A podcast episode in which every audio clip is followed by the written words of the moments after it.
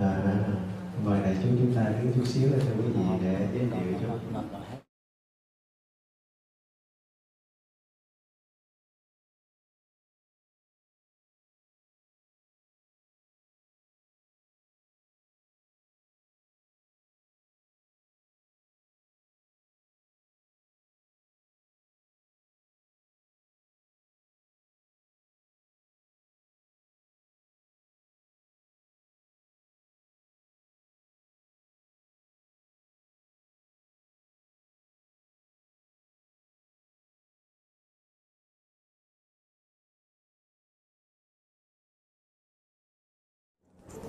ngàn năm giáo pháp mưa bay, ngàn năm giáo pháp phiên bày muôn phương, ngàn năm như sóng trùng dương, ngàn năm giáo pháp tỏa hương ngạt ngào.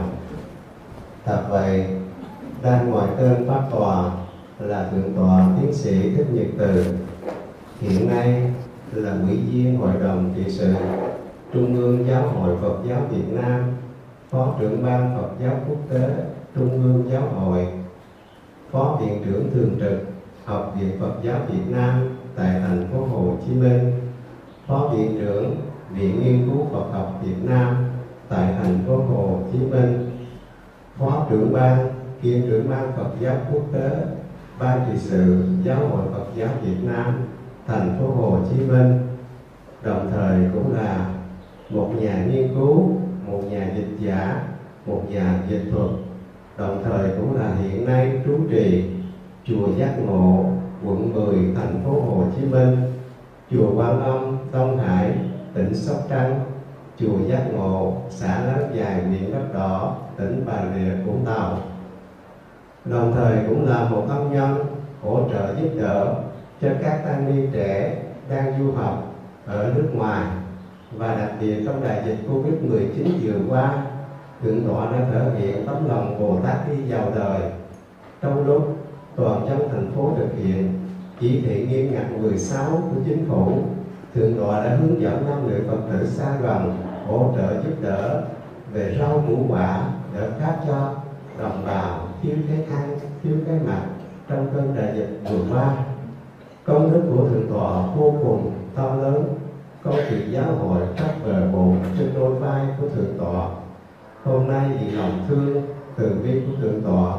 Đối với tăng ni, giáo hội Phật giáo Việt Nam, viện đất đỏ, tỉnh bà rịa vũng tàu của chúng con, cũng như nam nữ địa phương, thượng tọa đã dành chút thời gian quý báu thông long trở về đạo tràng chùa Vũ Quang, thị trấn đất đỏ huyện đất đỏ, tỉnh bà rịa vũng tàu. Nơi đây cũng là trường hạ tập trung của tăng ni Phật giáo viện đất đỏ để ban bố cho toàn thể tăng ni Phật giáo huyện đất Thọ chúng con, cũng như nam nữ Phật tử xa gần, một thời pháp hội, xin toàn thể đại chúng nhiệt liệt, dâng cao một tràng pháo tay thật lớn và thật dài mở đầu thời pháp hôm nay, chúng con thành tâm khu tỉnh trên thượng tọa, kính mời đại chúng chắp tay trang nghiêm, niệm hồng danh đức bổn sư ba lần cầu gia thị nam mô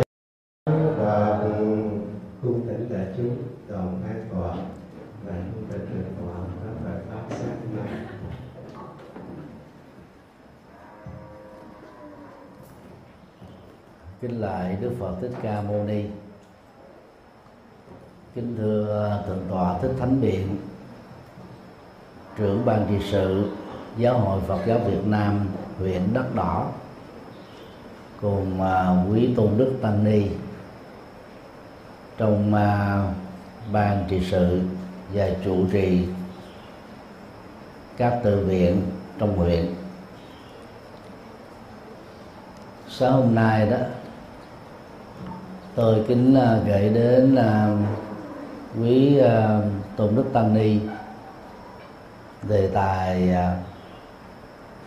bốn ẩn dụ về người chỉ đường. Trong kinh tương ưng đức phật thể hiện là một người rất là khiêm cung về à, phương diện lịch sử đó, Đức Phật Thích Ca là người sáng lập ra đạo Phật. Nghĩa là trước Đức Phật Thích Ca đó, chưa từng có Đức Phật nào khác trên quả địa cầu của chúng ta.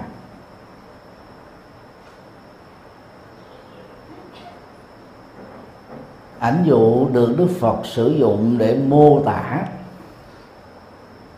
về vai trò chỉ đường của ngài đó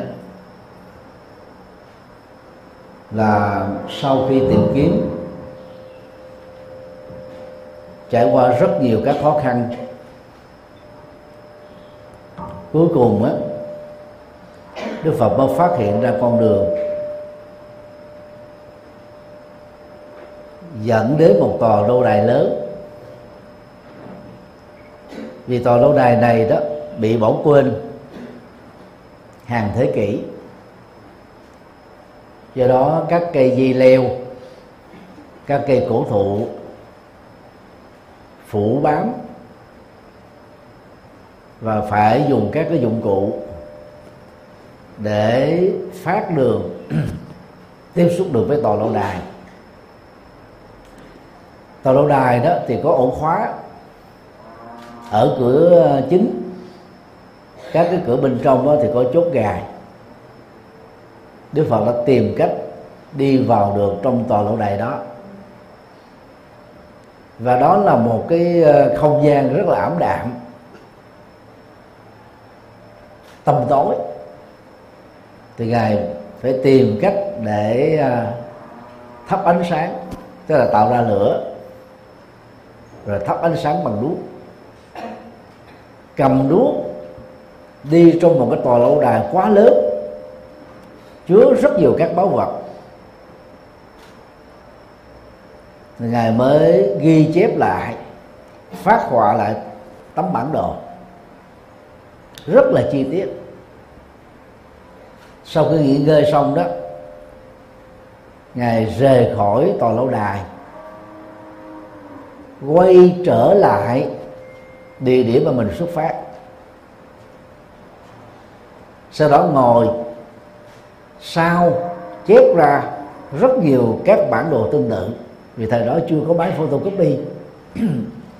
Chưa có à, các điện thoại thông minh, có chức năng chụp như bây giờ. Sau đó thuyết phục từng người, thuyết phục từng nhóm, tập hợp thành nhiều đoàn. Và mở đồ như vậy đó, ngài rất chịu khó trở thành người chỉ đường dẫn đi tức là đi lại cái con đường mà mình rất là vất vả trải qua.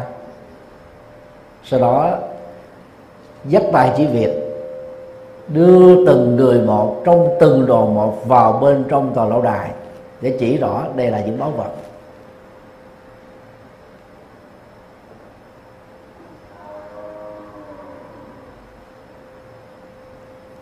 Hình ảnh của con đường á, tượng trưng cho sự có trước. Và tòa lâu đài đó. Mặc dù đó phải là kết quả của con đường, nhưng mà bỏ con đường đó thì người ta không thể định hướng được và đi đến được, tiếp xúc được vào bên trong được tòa lâu đài. Ảnh dụ này thể hiện lòng khiêm cung to lớn của đức phật. Thực ra, ngài chính là người khám phá ra con đường tỉnh thức mới mà trước đó chưa từng có tiền lệ trong ba bộ kinh thánh vệ đà của đạo bà la môn, có trước sự ra đời của đức phật trung bình khoảng ba nghìn đến năm nghìn năm.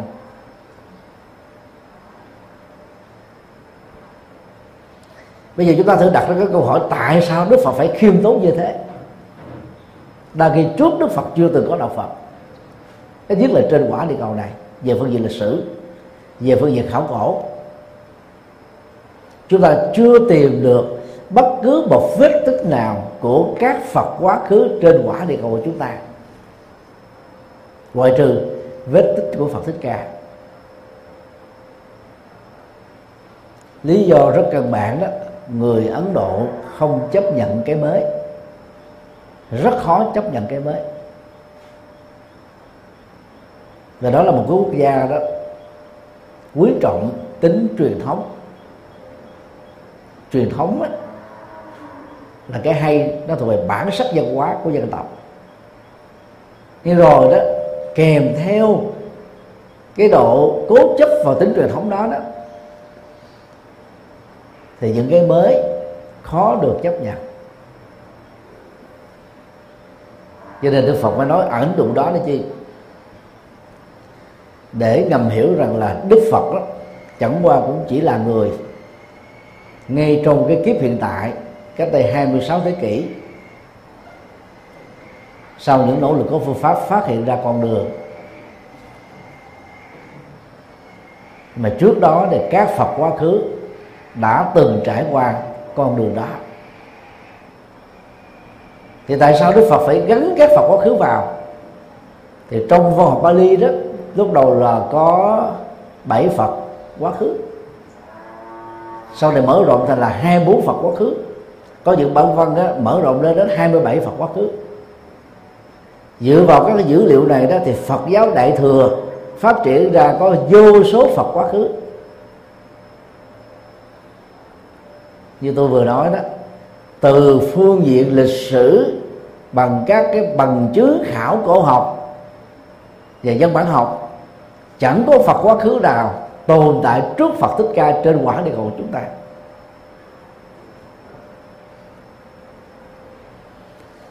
Trong ờ, trường phái của đạo Bà La Môn, các đạo sĩ Bà La Môn á, hãnh diện gọi mình là Astika, người theo phái chánh thống, tôn giáo chánh thống, và đặt cho những người đi theo phái Samana, tức là Sa môn, tức là các tu sĩ vô thần đó là Nastika tức là những người không thuộc phái chánh thống tôn giáo không chánh thống. Cái khái niệm chánh thống đó, mà người Ấn Độ giáo sử dụng đó có hàm nghĩa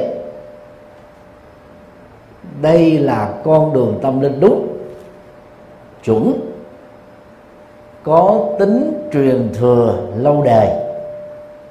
Mấy nghìn năm trước trường phái Samana tức là Sa môn thì đạo Sa môn tại Ấn Độ đó thì gồm có trước nhất á, là Chavaka tức là chủ nghĩa duy vật. Thứ hai đó là Ajivika chủ nghĩa bất khả tri. Thứ ba là Jaina kỳ na giáo những người tu mặc áo quần không khí tức là lõa thể đó. Và thứ tư đó, là Sakya tức là đạo Phật do Phật Thích Ca sáng lập.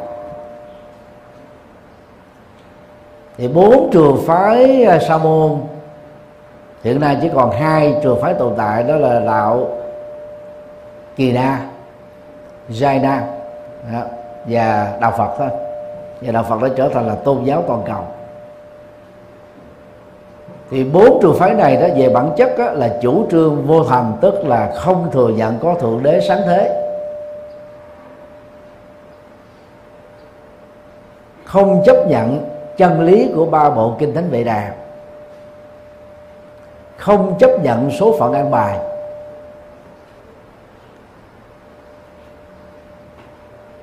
và trong đạo bà la môn đó, người sáng lập không truy nguyên được.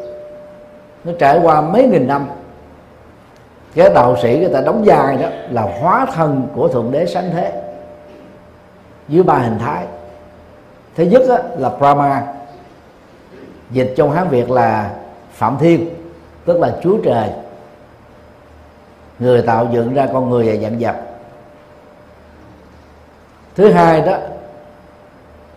là Vishnu. Hình thái duy trì bảo vệ sự sống của thượng đế đối với con người và dạng vật. Thần Krishna đó là một trong những quá thân quan trọng nhất ở phương diện này. Và những người theo Ấn Độ giáo liệt Phật Thích Ca vào hóa thân thứ chín của thần Vishnu. Tức là gom đạo Phật vào thành một nhánh phái của đạo Ấn Độ để cải đạo dễ. Thay vì đi theo Đức Phật, mà Đức Phật là hóa thân của Thượng Đế. Như vậy là trực tiếp đi theo Thượng Đế, tốt hơn. Hình thái thứ ba đó là Shiva, phương diện hủy diệt sự sống của thượng đế đối với con người dạng vật qua ngày tận thế. Và cái biểu uh, biểu tượng của tận thế đó thì được mô tả không chỉ trong kinh điển vệ đà của ấn độ giáo mà nó trở thành một cái điểm cộng thông trong do thái giáo công giáo tinh lành giáo chánh thống giáo anh giáo hồi giáo đều giống nhau. Đó là cái giai đoạn mà nó có nạn đại hồng thủy bây giờ gọi là sóng thần á. Sóng thần trên toàn cầu, ở các châu lục. Rồi đó là động đất. Rồi bắt đầu có hiện tượng cháy để thiêu rụi tất cả. Và nhấn chìm tất cả sự sống. Thì lúc đó đó là kết thúc vào một sự sống trên quả địa cầu này. Như vậy là thượng đế của ấn độ giáo gồm có ba phương diện sanh ra con người nhận vật, bảo vệ con người giận vật và hủy diệt con người dặn vật còn thượng đế của các tôn giáo khác chỉ có hai cái tính năng thôi sinh ra và hủy diệt thôi. Thì ở phương diện này đó nếu chúng ta lấy luật học để làm quy chiếu đó thì các thượng đế trong các tôn giáo đều phạm vào cái tội là chống lại loài người. Chúng ta nhớ luật pháp đó, cho phép cha mẹ sanh con nhưng mà nghiêm cấm cha mẹ giết con và ứng xử tàn nhẫn đối với con. Mà thượng đế trong các tôn giáo thì có được quyền hủy diệt những người con, các cái chủng loại động vật do mình sinh ra. Vì ngài đó là, được xem đó là đấng sáng thế mà.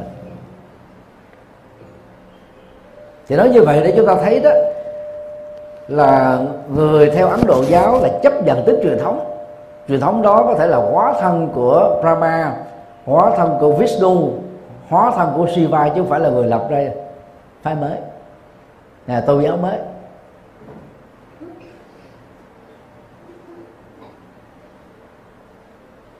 Phát triển con đường tỉnh thức mới. Trong một bối cảnh xã hội tôn giáo đặng tính truyền thống như vậy đó, thì đức phật cũng phải phương tiện với sự khiêm tốn về tri thức và sự khám phá. Ngài nói rằng là chẳng qua ngài chỉ là người á, đi lại con đường mà các đức phật quá khứ đã đi qua. Chứng đắc được con đường mà các phật quá khứ đã chứng đắc. Và truyền bá con đường mà các đức phật trong quá khứ đã từng truyền bá. Nghĩa là ngài không có khám phá gì mới. khiêm tốn đến thế. Các tỷ phú ờ, thời hiện đại này đó nhiều nhất vẫn là ở hoa kỳ. Các tỷ phú giàu nhất ở tại hoa kỳ đó phần lớn là đầu tư vào công nghệ. Chẳng hạn như uh, Elon Musk giàu nhất không? Hoặc là Mark Zuckerberg của Facebook. Hay là trước đó như là Bill Gates, lập ra Microsoft Office. Đó là một cái ờ, hệ điều hành cho vi tính. Và đăng ký tác quyền, bán những cái tác quyền đó để cho công dân toàn cầu sử dụng. Và họ trở thành là những tỷ phú giàu nhất thế giới nếu đức phật đăng ký tác quyền đó thì chân lý của ngài cũng có thể làm cho ngài trở thành tỷ phú hơn các tỷ phú. Nhưng đức phật không làm việc đó. Mà ngược lại đó còn khiêm tốn đưa ra cái ảnh dụ chẳng qua ngài chỉ đi lại cái con đường đã có. Có nghĩa là cái việc phát hiện con đường đó là thuộc các phật quá khứ. Việc mà lập ra cái con đường dĩ nhiên con đường thời đức phật đó không phải là con đường à, nhựa như ở việt nam hay là con đường bê tông như là ở các nước tiên tiến. Nó là cái con đường mình tham gọi là đường đường đất đỏ hay là đường đất thôi. Nhưng mà cái công mà khám phá con đường để đi đến được cái nơi là rất khó.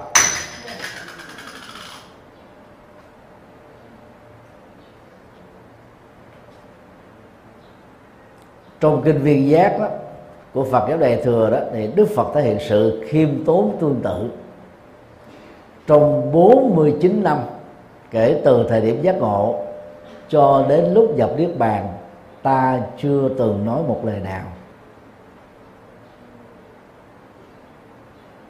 Một số người không thích Đức Phật nói rằng là Đức Phật chối trách nhiệm về những gì mà ngài tuyên bố. Nếu chúng ta thống kê à, về phương diện dân bản học đó, thì trong Phật giáo thượng tọa bộ mà Việt Nam thường gọi là Phật giáo nguyên thủy đó Đức Phật để lại 17.700 mấy chục bài kinh. Trong Phật giáo bộ phái thì có văn học Agama, Hán Việt phiên âm là A Hàm chúng ta cũng có khoảng 17.000 bài kinh tương đương. Trong văn học Phật giáo Đại thừa, chúng ta có hơn 2.000 bài kinh tổng cộng đó, cho đến thời điểm này đó chúng ta vẫn còn bảo tồn được khoảng 36.000 bài kinh.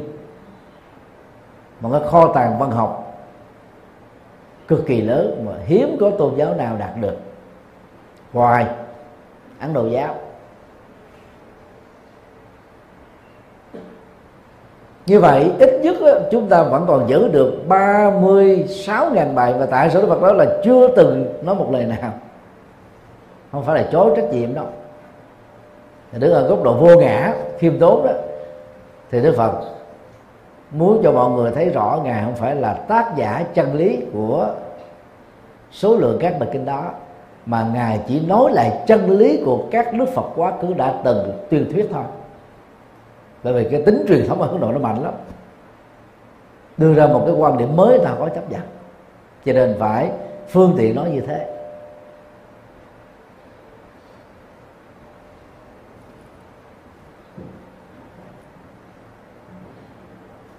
Và cái công việc khám phá chân lý của Đức Phật đó, được mô tả là tìm ra được con đường.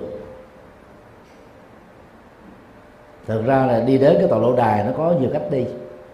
Cách đi an toàn, cách đi không an toàn, cách đi nhanh, cách đi chậm. Cách đi vất vả, cách đi thoải mái.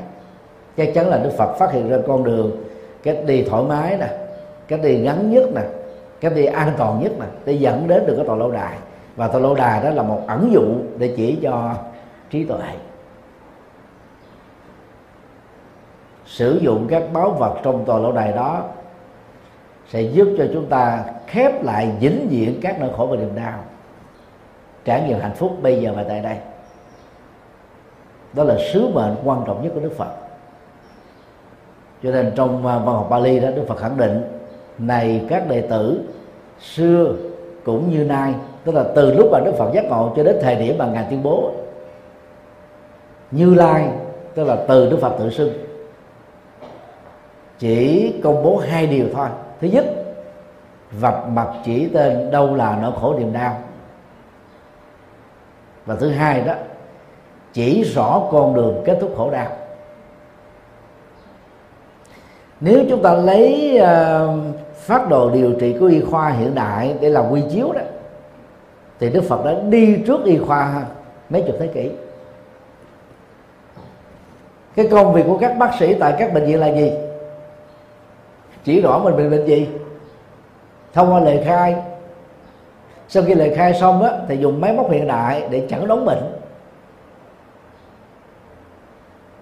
Đó là chỉ rõ nó khổ niềm đau. Cái khổ đau đây đó là bệnh. Mà nếu không giải quyết nó sớm, dẫn đến chết và trong giai đoạn bệnh đó thì dẫn đến khổ đau. Và chết là khổ đau lớn hơn vì dẫn đến tử biệt. Những cái mục tiêu của y khoa hiện đại đó là gì? Mang lại sức khỏe và cái quyền cũng như là cái cơ hội được tiếp tục sống khỏe mạnh. Và tương tự, trước đó 26 thế kỷ, Đức Phật đó chỉ ra con đường khép lại khổ đau. Tôi hết bệnh khổ bên kia là hết bệnh vật lý trên cái cơ thể sinh học. Hai cái phát đồ đó giống nhau hệt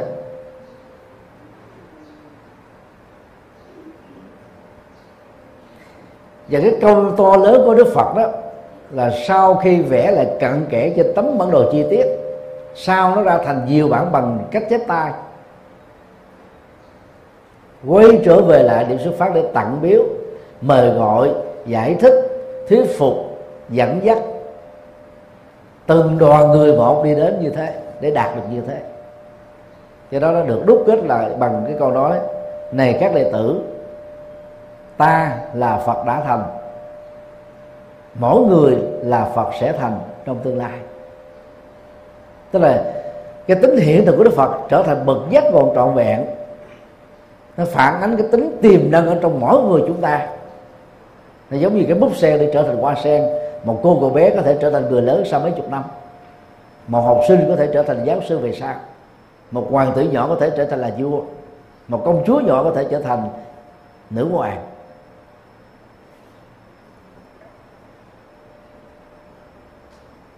Ở phương diện này đó, không có tôn giáo nào có lời dạy triết học sâu sắc tương đương như cách mà Đức Phật đã khám phá và chỉ cho chúng ta.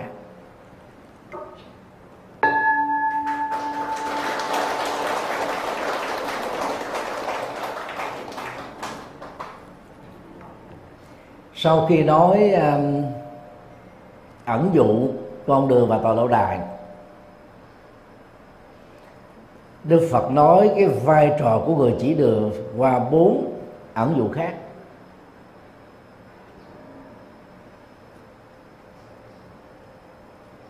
Ẩn dụ một người chỉ đường phơi bày ra những gì đã bị giấu giếm. Trước khi à, thái tử Siddhartha Gautama trở thành bậc giác ngộ, Đức Phật toàn giác. Thì con đường chân lý dưới sự dẫn dắt của đạo Brahmana, tức là đạo Bà La Môn nay gọi là đạo Ấn Độ. Và các trường phái Samana tức là đạo Sa môn vô thần không ai tìm ra được con đường đích thực để dứt điểm được nỗi khổ niềm đau. Cho đến thời điểm Đức Phật làm công việc đó. Tôi xin nhắc lại điều mà tất cả các tăng ni chúng ta đều nắm trong lòng. Là sau khi uh, rời khỏi Kavalavastu qua cái cửa thành đông và ban đêm. Thì Phật giáo Đại thừa đó, mà nhất là Đại thừa Trung Quốc, cho rằng Đức Phật đã có 5 năm tầm đạo 6 năm tu khổ hạnh, xuất gia ở tuổi 19 giác ngộ ở tuổi 30 truyền bá chân lý 49 năm nhập niết bàn ở tuổi 79 tây và 80 ta. Cái đó tôi gọi là bonsai hóa niên đại của Đức Phật. Thành các con số biểu tượng. Còn theo văn học và Bali của Phật giáo Thượng Tọa Bộ Đức Phật đi tu vào năm 29 tuổi chỉ có khoảng 6 tháng tầm đạo thôi. Và 5 năm rưỡi khổ hạnh. Giác ngộ ở tuổi 35 truyền bá chân lý ròng rã 45 năm kế tiếp. Và qua đời ở Kusinaga vào tuổi 80 tây và 81 ta. Thì phần lớn người ta dựa vào à, quyển Sutta Dipata tức là kinh tập. Thì trong nền văn học Bali này đó, chúng ta thấy là Đức Phật tự sự lại cái con đường tầm sư học đạo của mình. Từ Kamalavastu mà đi đến Vesali. Đó là 450 cây số. Theo cái lộ giới bây giờ còn ngày xưa thì con đường nó chưa được thông minh như bây giờ. Thì mô tả trung bình đó là khoảng 500 cây số. Đức Phật cao khoảng một mét chín. Và đi đó thì đi ờ, tầm đạo mà. Cho nên là tốc độ đi đó, nó cũng phải là nhanh chứ không có chậm. Thì mỗi ngày đó, chúng ta có thể đoán được là Đức Phật đi trung bình đó là hai chục cây số.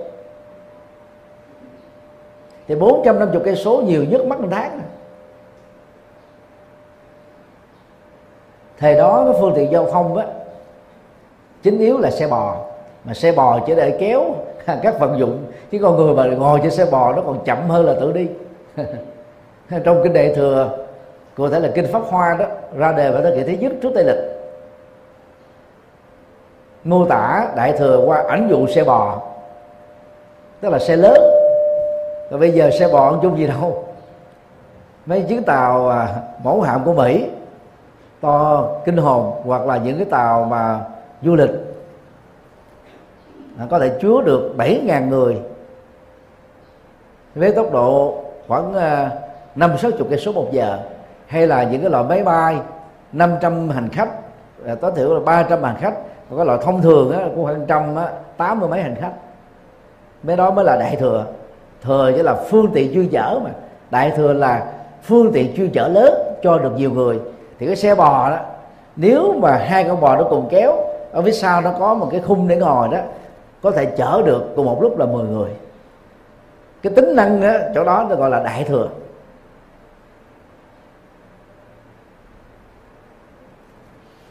Thì như vậy trung bình sau một tháng đi tu đức phật đã đến được vesali. Và đầu tiên là ngày học đạo với đạo sĩ alara. Chứng được thiền vô sở hữu. Tức là mình à, tâm niệm quán chiếu rằng là tôi không có sở hữu. Các vật dụng nhà cửa xe cộ tiện ích à, nó chỉ là sở hữu tạm thời của tôi thôi chứ không phải là sở hữu vĩnh hằng. Cho nên ai chấp vào tính sở hữu người nó khổ lắm. Chấp vào tính sở hữu không buông được. Không có con thì muốn cho có con. Mà nhất là đàn ông người hoa theo nho giáo vợ mà không sinh được con trai là không nói võ tông đường, phải kiếm theo phòng gì, phòng ba để cho có. Và phụ nữ từ đó mặc cảm không sanh được con, nên cảm thấy nó nó khó chịu lắm. Và bị gia đình chồng người ta có thể quyền rủa gái độc rồi gái không con. Đó là những câu rất là vớ vẩn.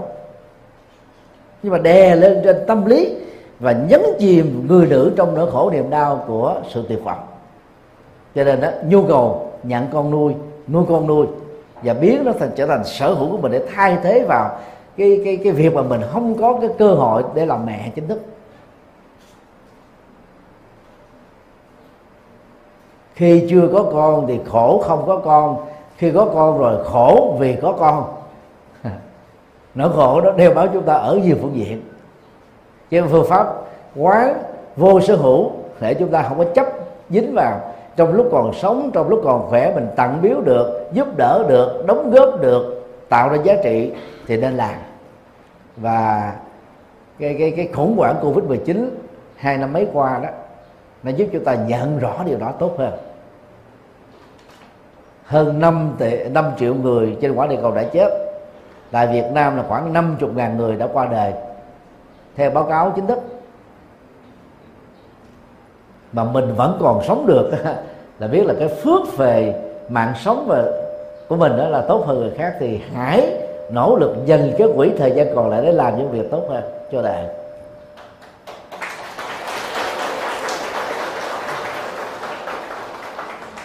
sau đó đức phật không thỏa mãn với thành quả này. Lễ tạ thầy của mình cũng ở tại thành phố Vesely Đức Phật tìm đến đạo sĩ Uddaka Ramabutta theo đó, ngài chứng đắc được loại thiền phi tưởng phi phi tưởng xứ. Nói nôm na đó, tức là các cái cảm giác, tri giác gần như được lấn dịu trọn vẹn. Tưởng chừng như không có, nhưng nó vẫn tồn tại. Chúng ta khổ nhiều là vì cảm xúc nhiều, thái độ hóa nhiều bám chấp vào cảm xúc và thái độ đó nhiều đó, thì nỗi khổ niềm đau nó đeo bám nhiều. Thế phương pháp thiền này đó, nó làm cho lắng nhiều cảm xúc giống như là để một ly nước này nè. Không động đến đó, không có gió, không có quạt máy, không có tắt lắc lay thế này, thì các cái cáo bợn nếu có nó sẽ tự động lắng trong ở dưới đáy.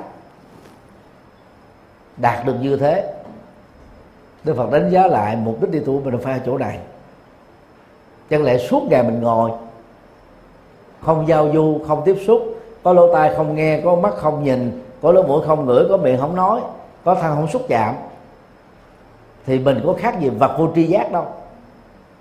Cho nên ngài quyết định từ bỏ nó. Thì trong kinh đó, mô tả đó là cả hai vị thầy ở hai địa điểm khác nhau cùng ở thành phố Versailles đều có cái thái độ giống nhau là tôn vinh người học trò xuất sắc của mình, ngang bằng với mình. Và luôn nói như thế này, hai ta hãy làm bạn với nhau và dành thời gian để chăm sóc hội chúng này. Tức nâng đức phật là một người học trò, lên ngang tầm với chính mình nhưng đức phật vẫn chối từ.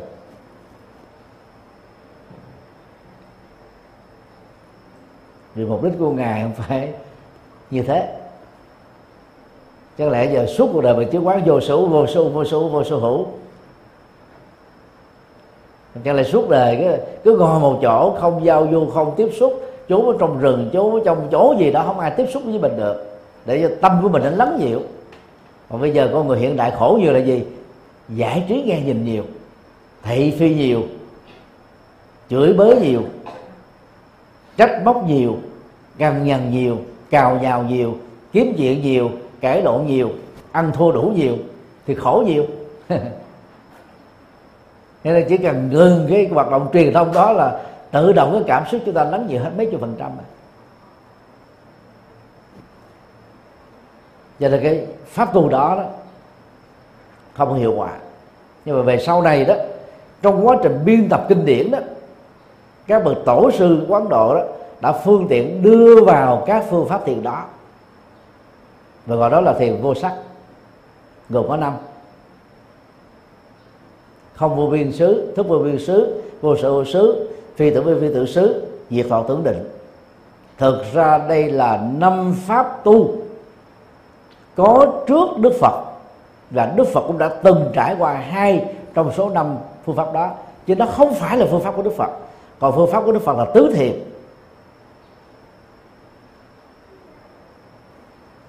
Sau đó ngài có 5 năm rưỡi tu khổ hạnh và đạt được cái thành quả cao nhất như là trong kinh trung bộ đó.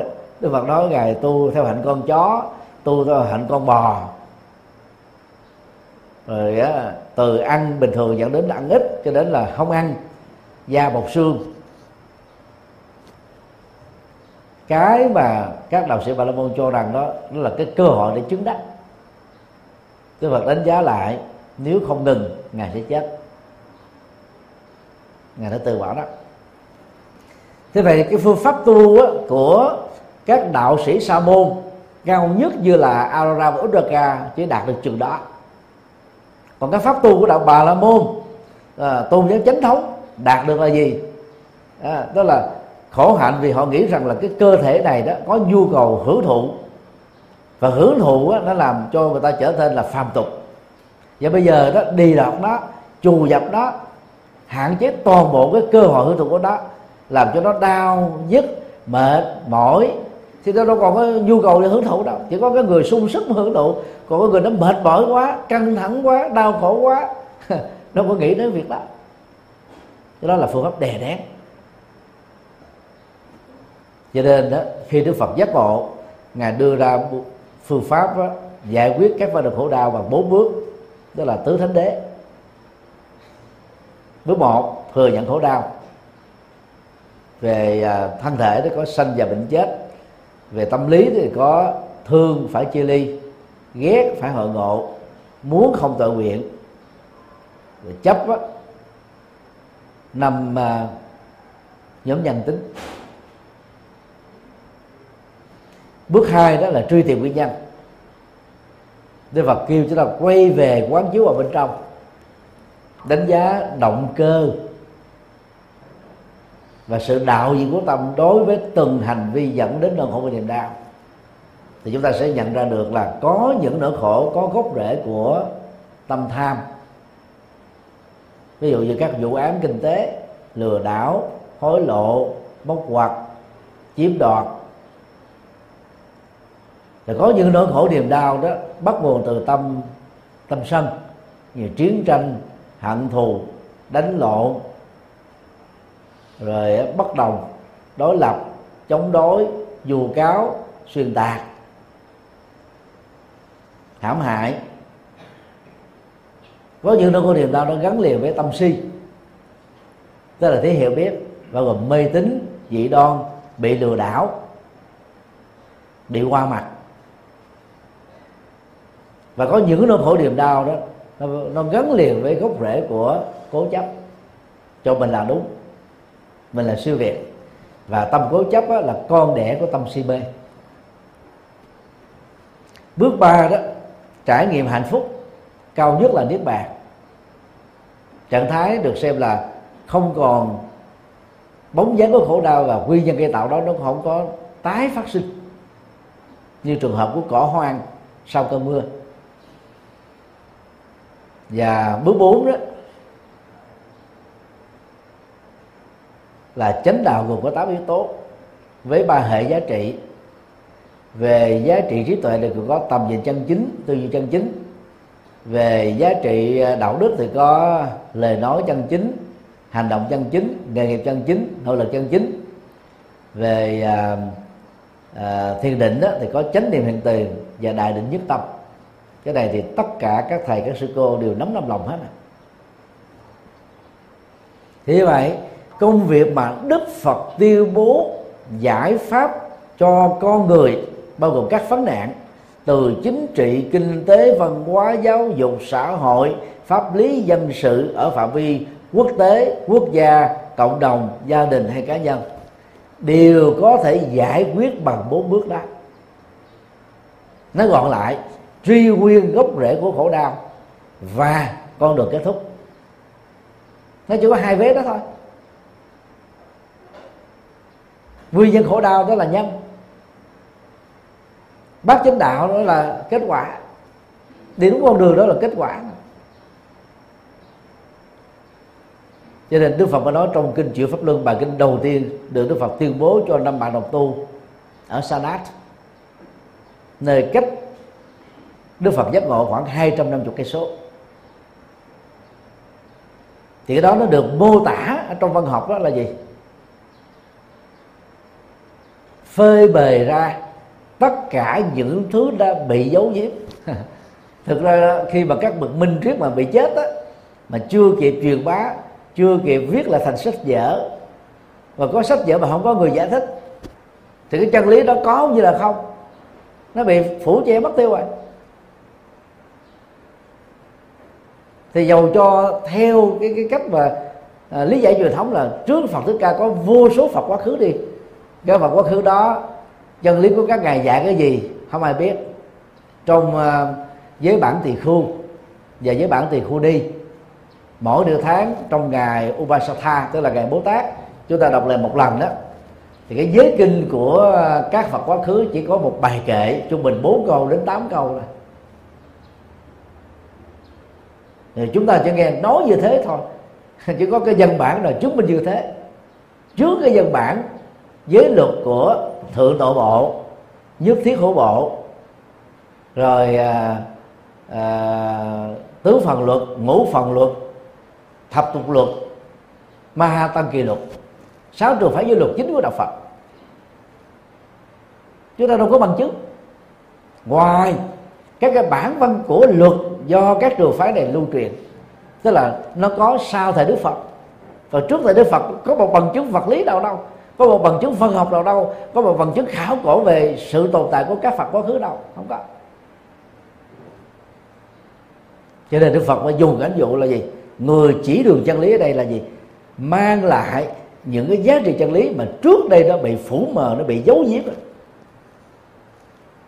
ẩn dụ đó nó nhắc nhở cái vai trò tăng ni chúng ta. Đó là phải truyền bá chân lý. Thì ngày xưa đó, theo mô tả của văn học Bali, thì 6 giờ sáng là Đức Phật rời khỏi tịnh xá. 3 giờ chiều Đức Phật mới quay về lại tịnh xá. Như vậy, trung bình một ngày Đức Phật có 9 tiếng đi giáo hóa. Lấy cái cớ hành khất mà quy định mỗi người cầm một cái bát thì thực ra đi chừng 10 phút 15 phút là ta đã cúng đầy rồi. Như vậy chính tiếng còn lại làm cái gì? Đi giáo hóa thôi. Gặp người nào, một nhóm nhỏ, ba người, năm người, bảy người, nhiều nhất là hai chục người. Thời đó chưa có microphone như bây giờ. Thì đức phật mới giảng những bài kinh ngắn, mới giúp người ta đến với đạo rất là nhanh. Thì bây giờ chúng ta đã bỏ đi cái truyền thống khắc thực mà quy định khác thực là gì? Mỗi ngày đi một nơi mới một làng mới con đường mới địa điểm mới để tiếp xúc với người mới chứ không phải đi với chỗ quen. Chỗ quen ta biết ta, ta, ta soạn đồ sẵn ra ta cúng cho mình. Còn chỗ mới mới gieo được hạt giống Phật vào và vào trong tâm của họ nè. Cho nên Phật giáo phát triển vào thời Đức Phật rất nhanh. Còn bây giờ tăng ni ngồi tại chùa chờ Phật tử đến. Có bao nhiêu người đến? Mà Phật tử đến mà mình cũng không có giảng kinh không thuyết pháp, không có làm người chỉ đường thì thì họ đâu có đến để làm gì. Ở nhà họ cũng có bàn thờ Phật. Có nhiều người khá giả, bàn thờ Phật trang nghiêm, không thua gì chùa. Cho nên đó cái vai chùa là gì? Cái vai trò phơi bày ra những gì đã bị giấu giếm nó buộc tăng ni chúng ta phải năng động nhiều hơn trong vấn đề hoàn pháp.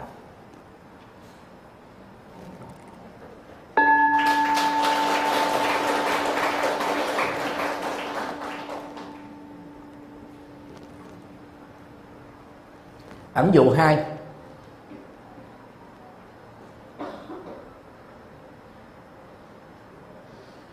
Như người dựng đứng lên, những gì đã bị ngã xuống. Nếu à, chúng ta xem lại những thước video ở trên mạng, cụ thể là google, về sống thần kép diễn ra ở ờ, Nam Á và Đông Nam Á. Hay là sóng thần kép diễn ra tại Nhật Bản gần hai chục năm trước. Các cầu bị ngã, các con gà bị sập, các công trình dựng là bị nằm xuống hết. Các nước Nam Nam Á phục hồi rất chậm. Nhật Bản phục hồi rất nhanh. Kobe là một trong những ờ, thành phố của Nhật Bản bị tác hại nặng nề của cái cơn sóng thần kép năm 2004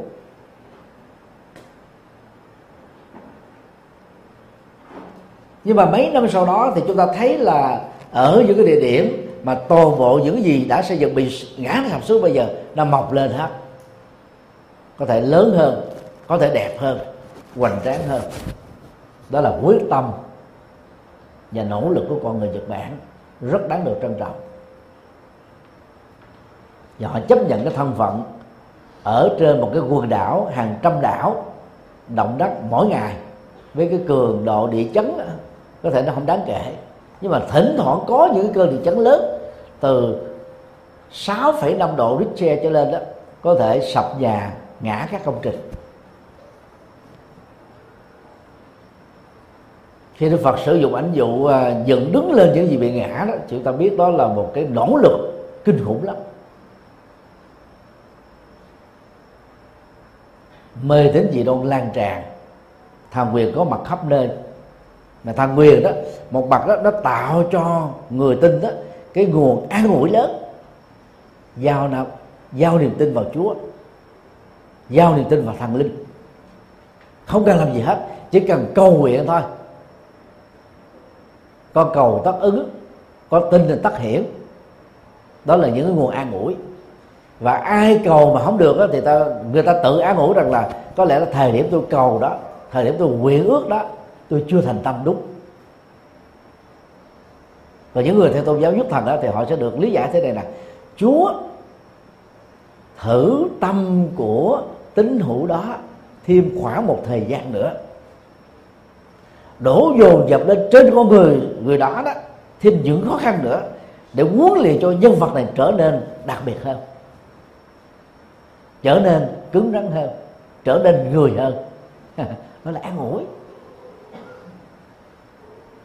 Cái cách thức dòi sọ đó, từ thở ấu thơ đã làm cho những người theo tôn giáo nhất thần và đa thần đó, chấp nhận số phận mà nói theo quỷ du vay mượn từ do giáo, bắt phong trần, phải phong trần cho thanh cao mới đặng phần thanh cao. Có nghĩa là cái cán cân ban phước cho ai người đó hưởng và cán cân giáng họa cho người nào người đó phải chịu ra chúa là toàn năng. Chúa trong tôn giáo giáo nào cũng thế không khác. Đang khi đó chúng ta nên nhớ nha thưởng nó thuộc về các tổ chức chính phủ và phi chính phủ. Nhưng mà phạt á, nó thuộc về tổ chức. hành pháp tư pháp nói chung là luật pháp của nhà nước qua các tòa án ở các quốc gia như Việt Nam á, thì thẩm phán quyết định. Ở các quốc gia như Mỹ á, thì bồi thẩm đoàn quyết định. Nhưng mà Mỹ cũng có cho mình lựa chọn.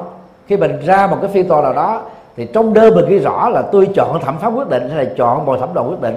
Phần lớn người ta chọn bồi thẩm đoàn. Để tránh cái tình trạng gọi là thiên vị. Như vậy chỉ có thẩm phán hay là bồi thẩm đoàn quyết định phạt ai là có tội dựa vào luật. Và phạt bao nhiêu theo của mình phạt nào cũng dựa vào luật. Thượng đế không có cái, cái chức năng đó. Chúng ta nên nhớ nha trên quả địa cầu này gồm có hai trăm mấy chục quốc gia dùng lãnh thổ. Toàn bộ quyết định phạt nó thuộc về tòa án chứ không có ông thượng đế bà thượng đế nào hết hay là các thần linh nào hết nhưng mà vì chúng ta được dòi sọ từ hồi nhỏ, cái nhận thức đó, cái thần quyền đó, cái mê tín đó, chúng ta không đặt vấn đề. Chúng ta quen với nó, chúng ta chấp nhận đó và xem nó như là chân lý. Cho đó nó tạo ra cái sự sợ hãi lớn. Và ai dám đặt vấn đề chân lý trước những lời dạy đó, chỉ là một cái trò đùa đành hanh thôi. Và có tội với Chúa hãy ai dám?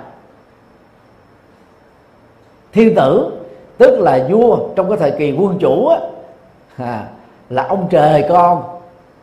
Và chính là ông trời thật ở tại quốc gia đó. Ai chống lại vua người đó là bị giết. Vua là chân lý vua là cán cân vua là luật pháp. Vua nói sai cũng cho thành đúng. Vua phán gì thì mọi người phải nghe.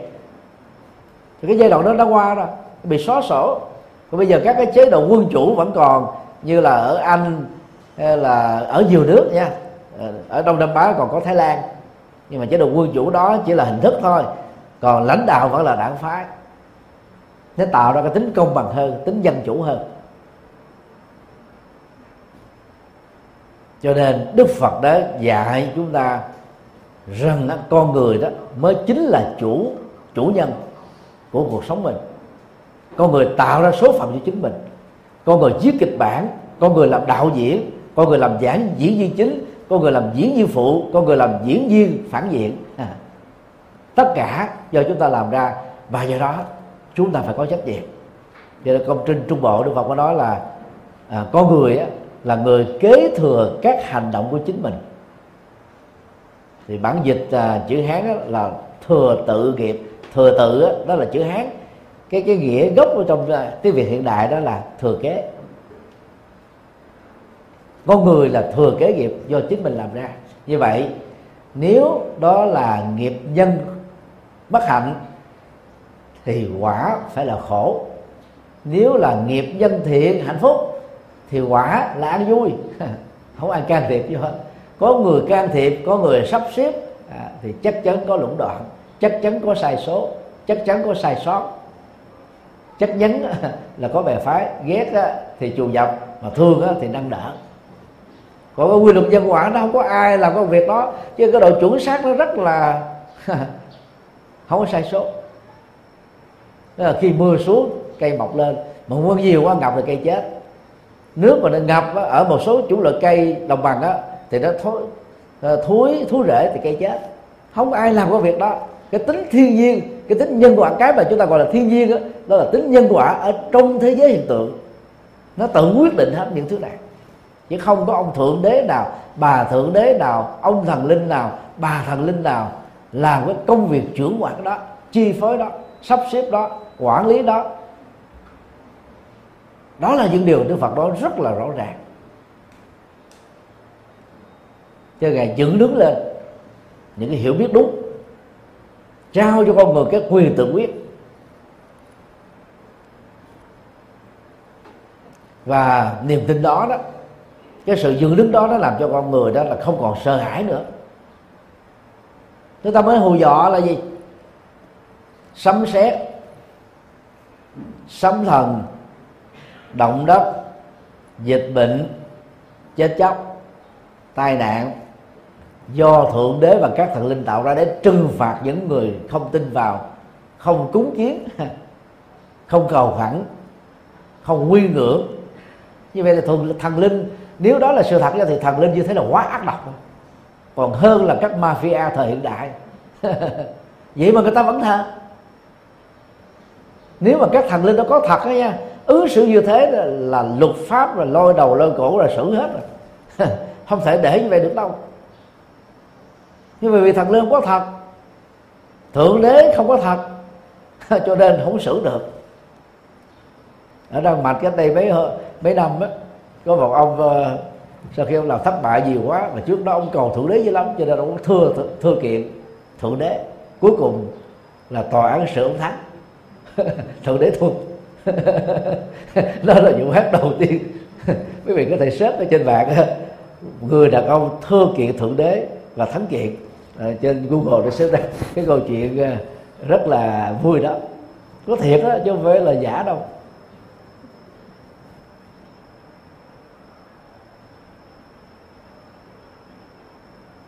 Cho nên khi mà xóa được các mê tín dị đoan xóa được cái uh, an ủi thần quyền đó thì con người đó tự đứng dậy bằng hiểu biết đúng bằng nỗ lực đúng bằng phương pháp đúng, bằng kiên trì đúng. Với cái chuỗi và mất sức của những cái đúng này đó, thì hãy có đi thì có đến, có làm thì có thành công, có học thì có đậu, có phấn đấu thì có kết quả. Nó là một cái quy trình nhân quả rất là hiển nhiên đó chúng ta không bị ám ảnh, không bị mặc cảm nữa. Niềm tự tin nó lớn lên và mình thấy rõ được mọi thứ ở trước mắt mình. Đi theo con đường như vậy, làm như vậy, nỗ lực như vậy, phương pháp như vậy, phấn đấu như vậy, cái môi trường như vậy, điều kiện như vậy, hoàn cảnh như vậy, thì cái kết quả phải là như vậy. Cái đó Đức Phật ở trong kinh Pháp Hoa gọi đó là mười như vậy, thập như thị. Thập như thị đặt trên nền tảng của cái chuỗi nhân và các duyên tác động đa chiều đối lập nhau, dẫn đến cái cuối cùng đó là kết quả. Ai nắm được quy luật đó được gọi là gì? Dựng đứng lên là những gì đã bị ngã xuống. Và vai trò này đó vẫn phải là các ban ni chúng ta đóng trách nhiệm chính, gánh vác chính để truyền bá cho cộng đồng.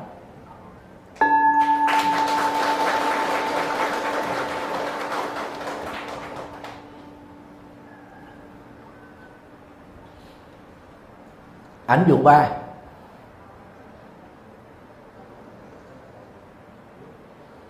Như người chỉ đường, dắt tay cho những người không biết.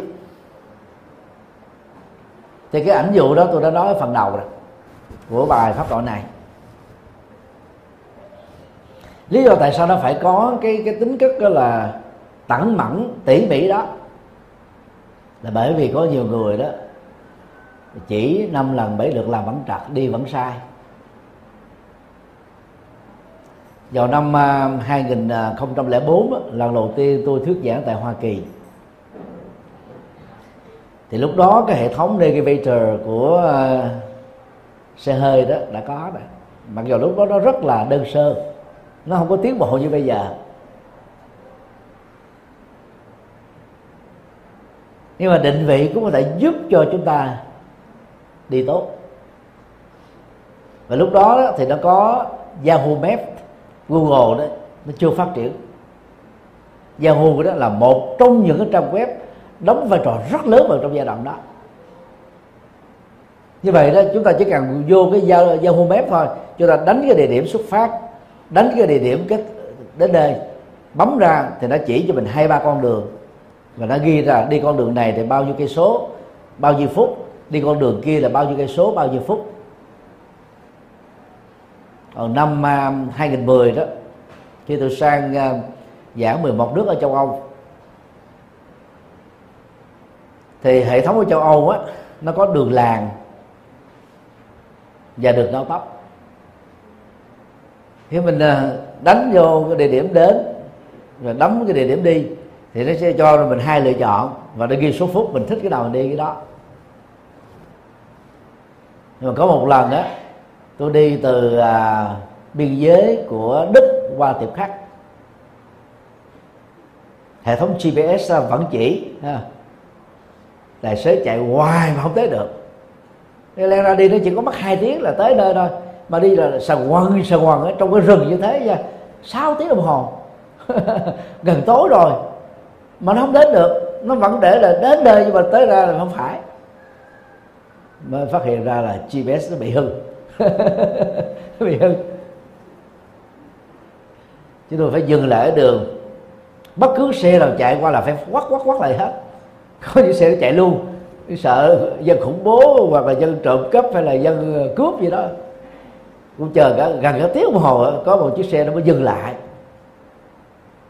Thế bắt đầu đó mình nói là mình hư hệ thống gps nhờ ta chỉ được người ta mới ha, coi lên cho đó bắt đầu ta bấm bấm bấm bấm cái mình mới ghi chép lại. Đi đường này đi qua đường kia. À, chép lại hết bắt đầu á. Nhờ đó mình mới đi thoát được. Chứ bằng không nếu mà không có chiếc xe nó dừng đó không biết là đêm đó ngủ trong rừng đó có chỗ ngủ không đó và chuyện gì xảy ra mình cũng không thể đoán được các rủi ro. Tức là trong cái thời hiện đại này đường đó nó có chỉ bản có bản đồ in ra có bản đồ trên uh, À, Google Maps có bản đồ trên Yahoo Maps có đủ hệ thống GPS sử dụng cái nào chuẩn ấy, cũng có thể dẫn đến tới nhanh. Nhưng mà cái người chỉ đường chân lý nó không có cái con đường vật lý cụ thể. Đường chân lý đó nó dựa trên cái nền tảng của hiểu đúng và đi đúng. Và tất cả phải hình dung ra bằng cái đầu nhận thức cho nó khó đi hơn khó dẫn hơn. Ở đây đức phật dùng cái hình ảnh là gì? Tức là cái người mà rành cái con đường đấy phải dắt tay chỉ cho người bị lạc lối để đi đến được cái nơi an toàn. Ai đã bị lạc đường được khổ lắm. Quý vị nên nhớ nha, lạc đường đừng hỏi người ấn độ. Thầy không phải thầy nói xấu người ấn độ. Ấn độ bảy năm, vì người ấn độ họ rất là nhiệt tình. Họ không biết họ cũng chỉ. Đi theo họ là chết luôn chẳng những họ chỉ mà họ còn rất là tận tình đi tới đi lui, rồi giống như là thể là họ nắm đầu nắm ở trong đầu họ, nó rành rẽ mọi thứ, từ a đến z, từ đại cương đến chi tiết. Nhưng mà đi theo cái đường chỉ đó là rất quá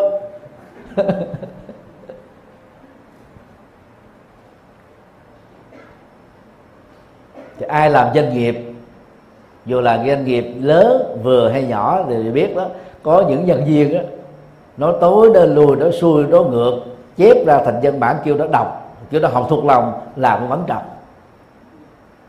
Còn trong uh, sách tiếng anh đó thì nó có một cái chuỗi series sách đó nó viết chữ là for dummy chữ dummy là người bắt đầu.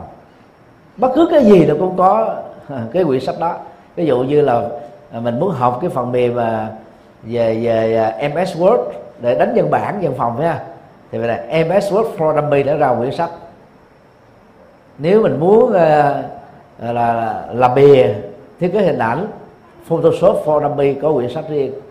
Nếu muốn làm dàn trang Upload Design for Dummy bất cứ một phần mềm nào mà chúng ta cần đánh thêm cái từ khóa for Dummy thì nó ra một quyển sách tiếng Anh.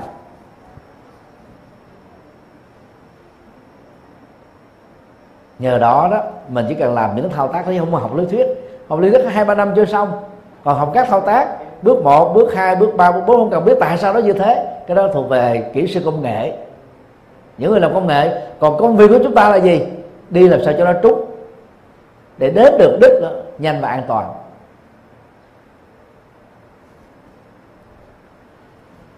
Thì bây giờ cái hình ảnh đó đó nó là cái sự chăm sóc nếu mình dùng theo cái kinh tế học nha chăm sóc khách hàng. Bao nhiêu tân đi chúng ta chăm sóc cho phật tử hướng dẫn họ, tư vấn họ, tổ chức khóa tu để giúp đỡ cho họ. Họ đã bế tắc cái khổ của gia đình, khổ của kinh tế à, khổ của bệnh tật à, khổ của ly dị à, khổ của nợ nần, đủ thứ loại khổ. Bao nhiêu tăng ni chúng ta làm chu đáo cái công việc đó dắt dẫn cho họ cái phương pháp để họ vượt qua, hầu như rất ít. Suốt hai thập niên ròng rã đó hàng trăm trường hợp. Tôi đều cảnh báo rằng là nếu chúng ta không thay đổi cách dấn thân, năng động, giống như cách thức mà Đức Phật đã làm, thì dân số Phật tử tại Việt Nam sẽ bị tụt dốc. Từ năm 2002 tôi đã nói nhiều lần như thế. Tôi vay chùa ẻo đâu, vì tôi trù cũng không có linh. Nhưng mà tôi dự báo năm 2009 là lần thứ hai thống kê dân số toàn quốc do chính phủ thực hiện do tổng cục thống kê Việt Nam tiến hành. Thì dân số Phật giáo vẫn còn đứng nhất. Năm 2019 là lần thống kê thứ ba. Thì trên toàn quốc á, chúng ta chỉ còn có 4,6 triệu Phật tử thôi. 2009 mình có được mười mấy triệu mà đến 2019 sau 10 năm mình tụt dốc đến gần 300 phần trăm. Thế lẽ ra đó, ngày càng á, nó phải tăng dần theo tỷ lệ thuận. Chỉ cần giữ cái con số, gọi là không có mất đi thôi. Số nào chết thì cái số đó nó đâu có nhiều bằng cái số sinh sinh ra đâu. Thế tại sao từ mà mấy triệu trên tổng số 98 triệu mà chúng ta chỉ còn có 4,6 triệu phật tử nhiều vị cứ đi phản đối là phương pháp thống kê nó không trúng. Thực ra ta dựa vào cái đăng ký chứng minh nhân dân và đăng ký hộ khẩu số lượng bị cưỡng bức hay là o ép để ghi không có tôn giáo không đáng kể đâu.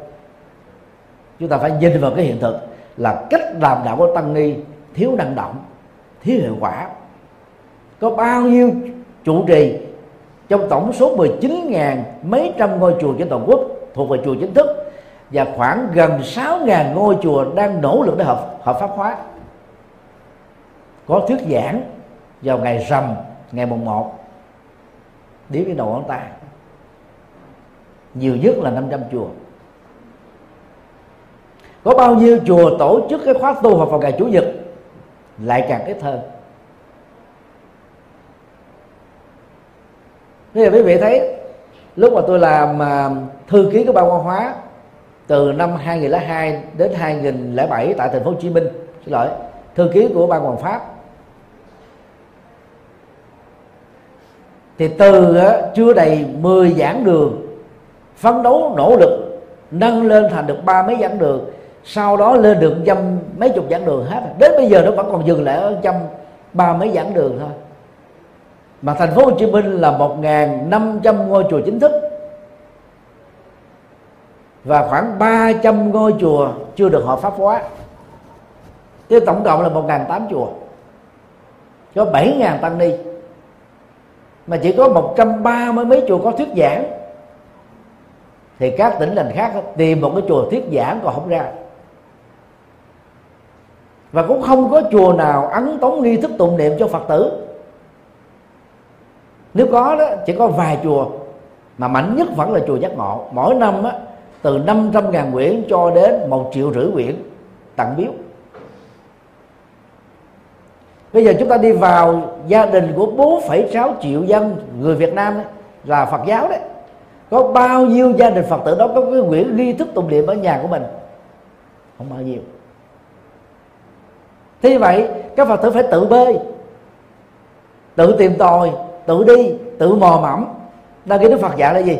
Phải dẫn tay dắt tay à, cái người không biết à, cái người bị lạc lối đi về được chánh đạo một cách an toàn. Bao nhiêu người trong chúng ta mạnh dạng nhiệt tình bỏ thời gian công sức tâm quyết làm việc đó rất ít. Rồi ngày xưa đức phật là cứ mỗi một ngày là 9 tiếng ngoài trừ 3 tháng hè 3 tháng hà 3, 3 tháng mùa hè. Do mưa nhiều côn trùng sinh sôi nhiều đường lầy lội nhiều đường đó là bằng đất mà. Mưa là lầy đó đi không được. Rất là bất tiện. Còn 9 tháng còn lại đó là mỗi ngày chúng mình phải đi vào làng xã 9 tiếng đồng hồ. 9 tiếng đồng hồ á, độ được biết bao nhiêu người.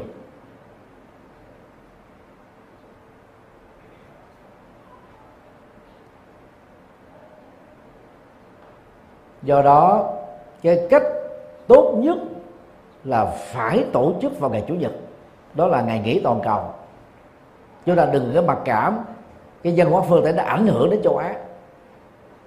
Chủ nhật á trong chữ hán á chủ đây là chúa nhật là ngày ngày của chúa.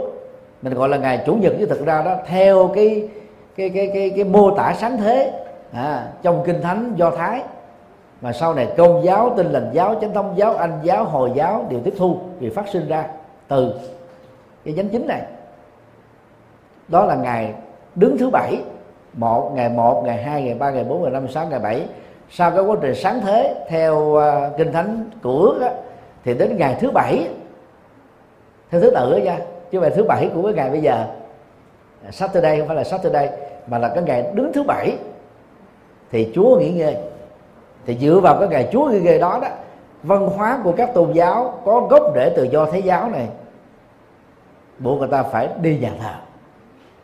Làm gì làm đến ngày chủ nhật tức là ngày của Chúa đó, phải đi nhà thờ. Còn chúng ta có cái nền văn hóa sốc vọng tức là ngày rằm ngày mùng một trăng sáng. Trăng sáng thì chúng ta có thể sinh hoạt luôn cả ban đêm. Cho nên đó cái ngày đó là cái ngày mà chúng ta đọc lại giới cho người xuất gia và từ đó Phật giáo đại thừa mở rộng hơn, khích lệ các Phật tử tại gia cũng vào đọc giới, gồm có năm giới, rồi 10 giới, rồi ăn chay ngày hôm đó. Rồi từ đó mà Trung Quốc mới đẻ ra một cái khái niệm nó không có trong Ấn Độ, đó là trai giới nhật. Ngày trai giới, ngày ăn chay, trên nền tảng là nghe đọc giới. Rồi từ đó bác quan ờ, trai giới mới có mặt. Chứ thực ra trong tiếng Bali là Athasila, tám giới thôi chứ có gì có chữ quan quan là cái cổng, trai đó là thức ăn chay. Làm gì có hai cái khái niệm đó. Trung Quốc đẻ ra và nhét vào trong cái khái niệm đó. Trở thành là bác quan trai giới.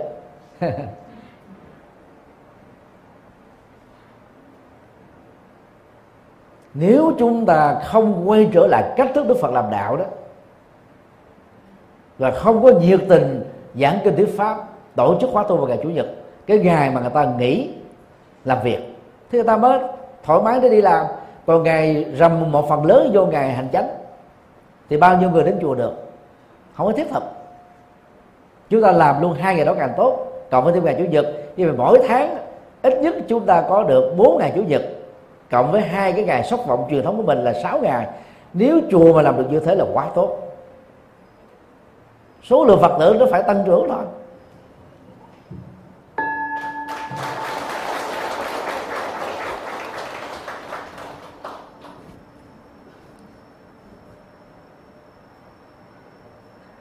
Ẩn dụ cuối cùng. Người chỉ đường như cầm đuốc, thắp sáng để cho mọi người có mắt có thể nhìn thấy. Ý nghĩa thứ nhất của ẩn dụ này đó, dạy chúng ta là không nên giấu nghề, không nên bỏ sẻn tri thức. Cái nền văn hóa trung hoa ảnh hưởng đến việt nam nhật bản nam bắc triều tiên đó là văn hóa gia truyền. Chuyện trong gia đình đó người trong họ tộc đó không chịu ngoài họ tộc thì sợ bị ăn cắp nghề. Thì trong cả một cái gia đình mấy thành viên hay là cả một họ tộc vài chục thành viên hay là vài trăm thành viên chỉ có một hai người mà người đó, nắm được cái bí kíp tâm đắc thích thú mới truyền trao lại thôi lỡ trong cái giai đoạn chưa kịp truyền mà chết rồi đó thì toàn bộ cái tri thức đó nó sẽ được chôn vùi ở dưới lòng đất. Chấm hết. Đó là văn hóa dấu diếp chúng ta không phải là phê bình cái văn hóa này nhưng mình mình nói về cái thực trạng đó, đó nó làm cho Trung Quốc đó, là một cái nước mà có nền văn minh rất lớn không thua gì các cái giá trị văn minh của toàn cầu nhưng mà không có lan rộng trên toàn thế giới. Cho đến cái thời hiện đại này thôi, khoảng chừng hai thập niên trở lại đây thôi, mới lan tỏa mạnh. Qua cái cách cài đặt và thiết lập viện khổng tử học. Lấy danh nghĩa là dạy chữ hán cho những người có nhu cầu. Mà thực ra đó là truyền bá ý thức hệ văn hóa, tôn giáo trung hoa trên toàn cầu. Và khi nhận ra được vấn đề đó thì các cái phương tây bắt đầu từ mỹ, canada, úc và châu âu tẩy chay.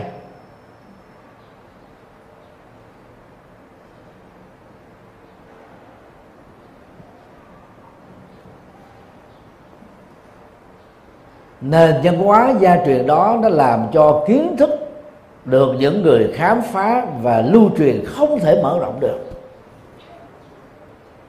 Cái viên pháo được làm đầu tiên ở tại Trung Hoa cái đây mấy nghìn năm. Cho đến cái thời kỳ vị hoàng đế cuối cùng Trung Quốc còn chưa sáng tạo ra được súng bắn còn phương Tây ta nghiên cứu cái viên pháo của Trung Quốc ta tạo ra bom đạn. Là bởi vì người ta dựa trên nền tảng truyền bá và đăng ký tác quyền. Làm giàu trên cái tác quyền đó. Chúng ta thấy hai cái cái não trạng hoàn toàn khác nhau. Bây giờ trở về lại cái kinh um, Di Bơ Cập đó, bản kinh của đại thừa. Thì chúng ta thấy Đức Phật dùng cái khái niệm vô tận đăng. Đèn vô tận. Thì đèn ngày xưa đó chủ yếu là là đuốc là chính. Và người ta có một cái sợi dây uh, dây thừng để giữ lửa. Việc giữ lửa nó khỏi mồi. Chứ mỗi lần mà mà dùng à, mấy cái dụng cụ mồi lửa đó mang sát với nhau thật là nóng để cho nó phát hỏa ra trên những cái loại bùi dùi. Mà bùi dùi bây giờ có mấy ai có đâu. À. cho nên sau khi mà phát hỏa rồi ta mới giữ giữ lửa bằng cái là đốt cái cái cái sợi dây cái sợi dây đó để nó giữ. Cho nên đuốc vẫn là yếu tố quan trọng. Lúc đó nó chưa có đèn điện như bây giờ. Đèn điện này nó phát minh vào thế kỷ thứ 17 18 vậy đó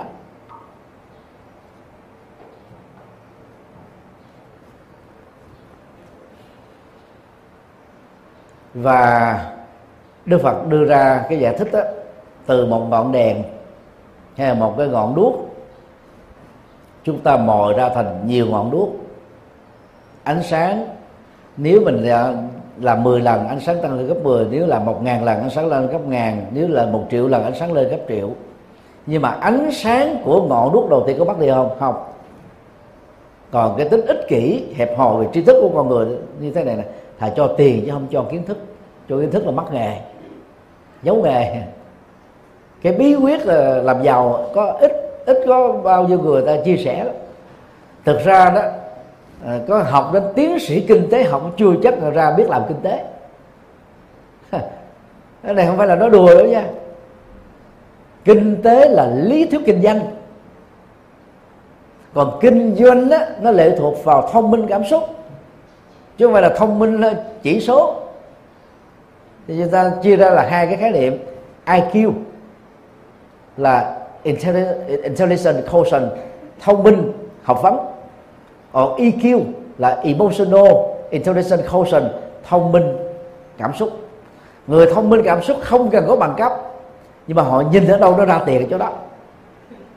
Khi họ lý giải, họ lý giải được. Vì họ có học gì đâu, họ biết nhưng mà họ đầu tư là làm giàu. Đại đa số các triệu phú, tỷ phú trên thế giới này bao gồm Việt Nam, đều là những người thông minh cảm xúc. Trong số đó, không có mấy người có được bằng cử nhân. Phần lớn là dưới lớp 12 như vậy, cái lý thuyết kinh tế là cái cách dạy người ta làm giàu. Nhưng mà kinh doanh mới là làm giàu thật sự. Người xưa có câu là phi thương bất phú không có làm kinh doanh là không thể giàu.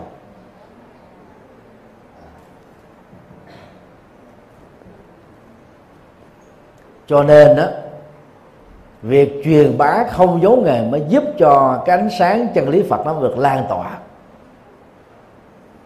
Các trường Phật học của chúng ta nó trải qua ba giai đoạn. Giai đoạn một là giáo dục tự viện. Thầy truyền trò nói, chùa nào có đông tăng chúng, thầy nào giỏi mới có thể dạy phần lớn phớt lờ, chứ học hai thời công phu hết, không có dạy gì hết. Cho đến khoảng năm 1940 đó, chúng ta mới có Phật học viện. Mà nói là Phật học viện thực ra một cái lớp ba chục tăng sinh, năm chục tăng sinh là hết rồi. Và thầy bổn sư phải là tiến bộ lắm mới cho đệ tử mình đi học phần lớn ta xuất gia để gì? Để để nuôi cái người đệ tử phụ giúp việc cho chùa hết nấu cơm, vệ sinh chùa lau quét bàn thờ phật, hầu thầy. Thầy sai vặt cái gì thì làm việc đó, hết. Nhiều khi ờ, trải qua một kiếp tu con không biết cái gì hết trơn rồi cho đến năm 1964 chúng ta mới qua giai đoạn 3 là giáo dục đại học Phật giáo. Với sự ra đề của trường đại học vận hạnh giáo hội Phật giáo Việt Nam thống nhất cực kỳ có công về lên vấn này. Và trưởng lão thích minh châu được bổ nhiệm làm viện trưởng mới phát triển cái nền giáo dục. Theo cách thức á, tăng ni Việt Nam học được Phật giáo nguyên thủy Phật giáo bộ phái Phật giáo đại thừa có cái tinh thần dung hòa và đã tạo ra một cái nhận thức tốt hơn so với Tích Lan, Thái Lan, Lào, Campuchia chỉ học Phật giáo nguyên thủy. Tốt hơn Trung Quốc, Nhật Bản, Đông Bắc Triều Tiên, Tây Tạng chỉ học thuần Phật giáo đại thừa.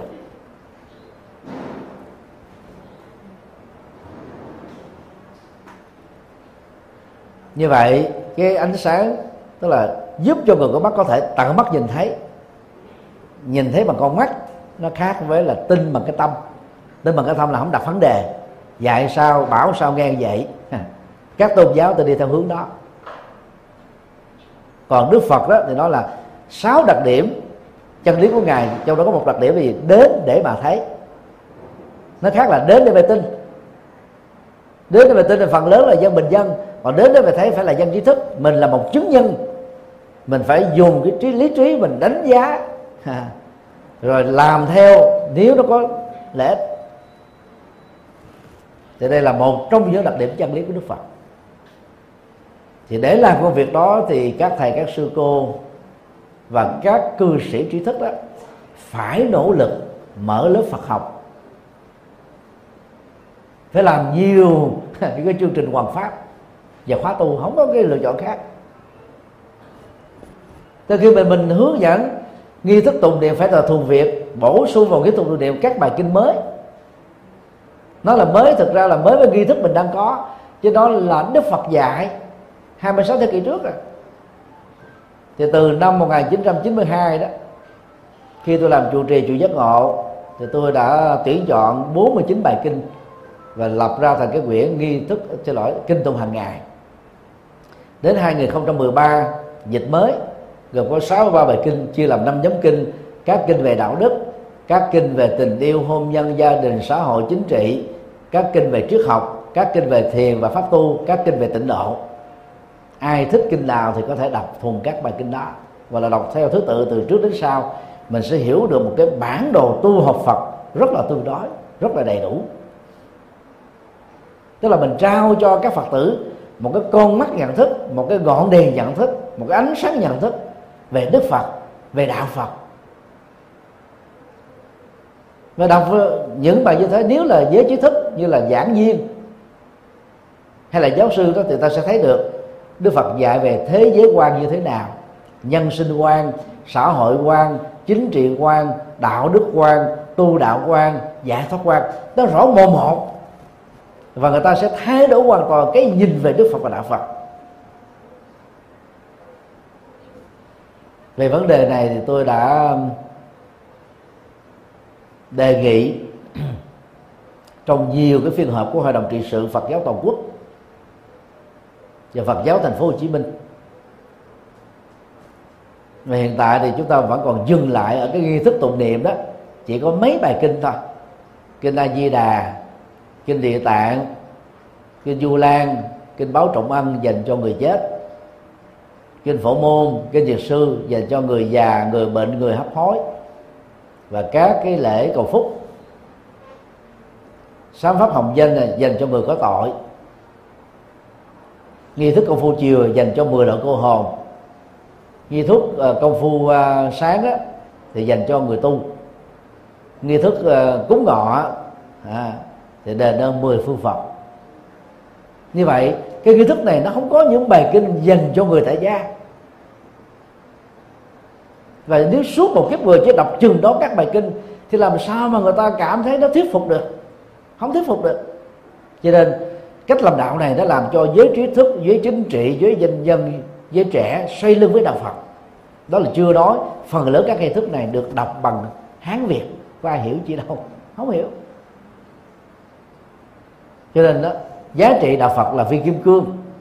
Nhưng mà cái cách thức chúng ta làm á, để cho quần chúng đam mê với đạo phật tiếp nhận đạo phật trở thành phật tử thì nó là không có mạnh.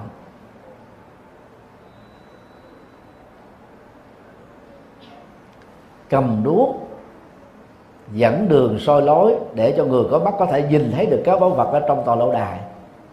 Đó là cái tinh thần cam kết, trách nhiệm, tận tụy, hy sinh. Bao nhiêu người chúng ta chịu khó làm việc đó, cái đó được hiểu là gì?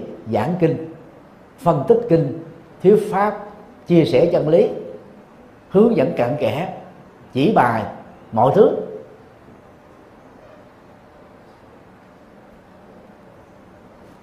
Bây giờ nếu chúng ta xin 5 phút nữa.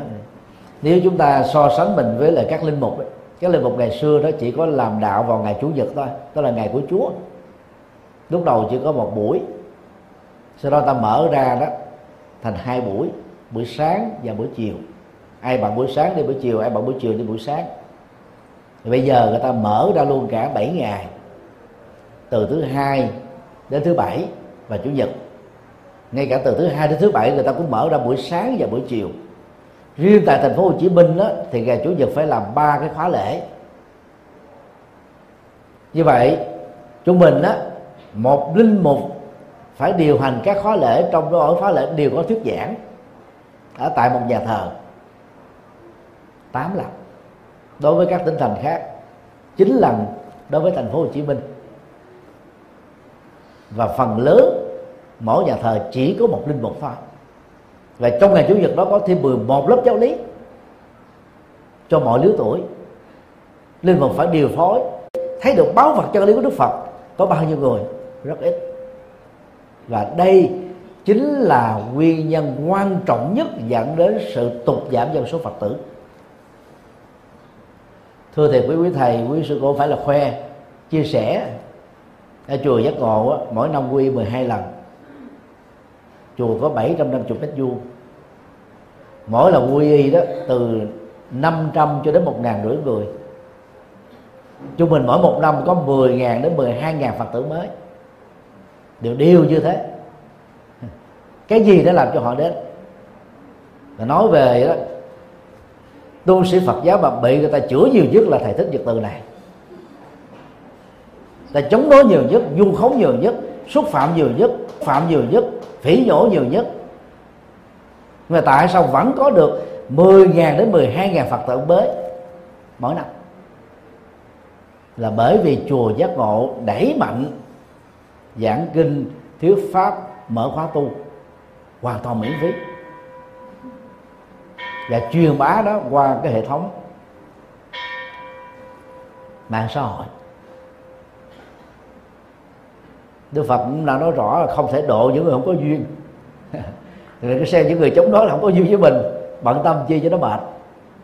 Mình tập trung chăm sóc những người có duyên.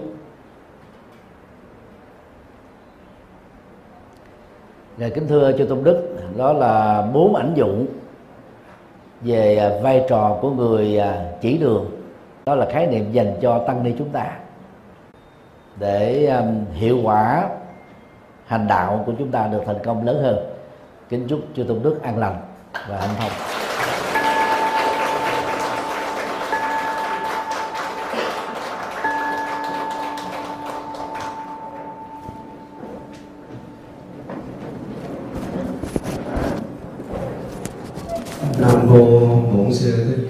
Di phật. Chúng con xin thay mặt à, tăng ni và nam nữ phật tử quyền đất đỏ thành kính niệm ân sự hiện diện quý báu của thượng tọa tiến sĩ thích nhật từ đã thăm lâm trở về hạ trường chúng con, đã ban bố cho toàn thể tăng ni, nam nữ phật tử địa phương chúng con một thời pháp vô cùng là quý báu. Tăng ni chúng con lấy đó làm hành trang trên bước đường tu nhân giải thoát, cũng nhân dịp đây xin thay mặt tăng ni và nam nữ phật tử quyện nhà chúng con thành tâm kính chúc trên thượng tọa được nhiều sức khỏe, thân tâm thường an lạc, để lèo lái học viện Phật giáo Việt Nam viện nghiên cứu Phật học Việt Nam tại thành phố Hồ Chí Minh, đến con đường sáng sủa và phát triển hơn để rồi đem đạo pháp phổ biến khắp lợi ích cho chúng sanh kính chúc thượng tọa được nhiều sức khỏe. Nam mô bổn sư thích ca mâu ni phật. Cung thỉnh chư tôn đức niệm kệ hồi hướng. Nguyện là đến ông đức